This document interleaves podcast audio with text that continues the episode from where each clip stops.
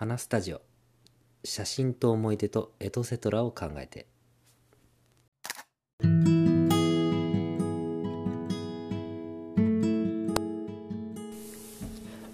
こんばんは花スタジオです。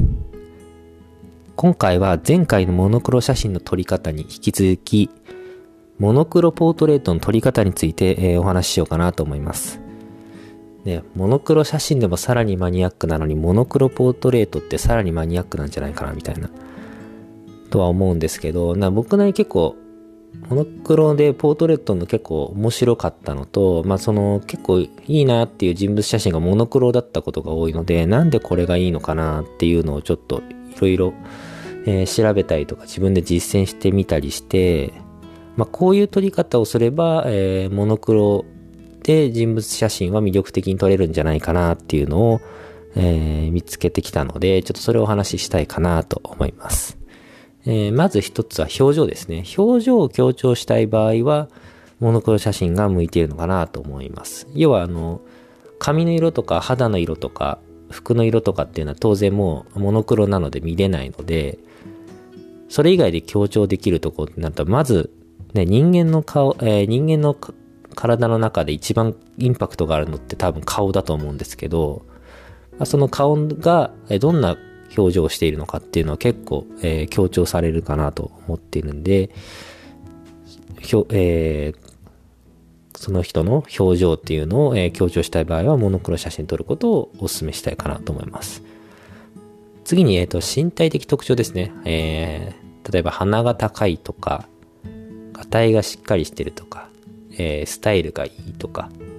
スラッとしてるとか、っていう感じで、まあ、人間の体はね、みんな同じではないというか、みんなバラバラな体なので、まあ、そこに魅力というか、えー、を感じているのであれば、えっ、と、そこを強調する取り方としてモノクロを選択するのはありのか、ありなのかなと思っております。で、それに似たような、え、話なんですけど、次が、えっ、と、立ち姿ですね、ポーズですね。ポーズも、えっ、と、手の向きがどうなってるのか、顔の向きがどうなってるのか、えー、どういうポーズで撮ってるのか、すごい、えーと、特徴的な、えー、立ち姿、ポーズをしているのかとかっていうのに、えー、意識を向けたい時に、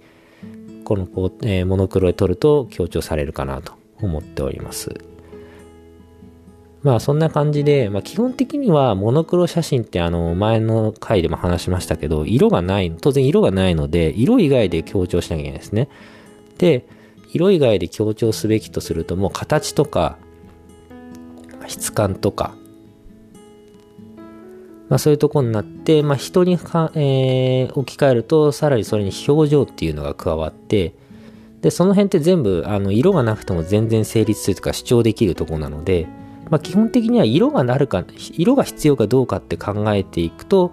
えー、結構見えてくるのかなと思っていて、まあ、僕は色がないってことを意識しながら撮った時に、まあ、この辺の3つ、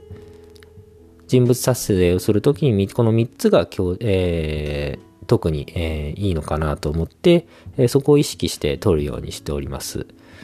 まあ、あとはなんか肌の色を白く見せたいから後ろをグレーにするとか黒くするとかっていうやり方もあるんですけど、これはなんかライティングとかそっちの話になっちゃうんで、ちょっと一旦これは置いておきます。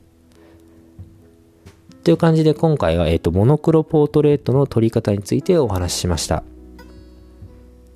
また次のお話でもお会いできることを楽しみにしています。それではバイバイ。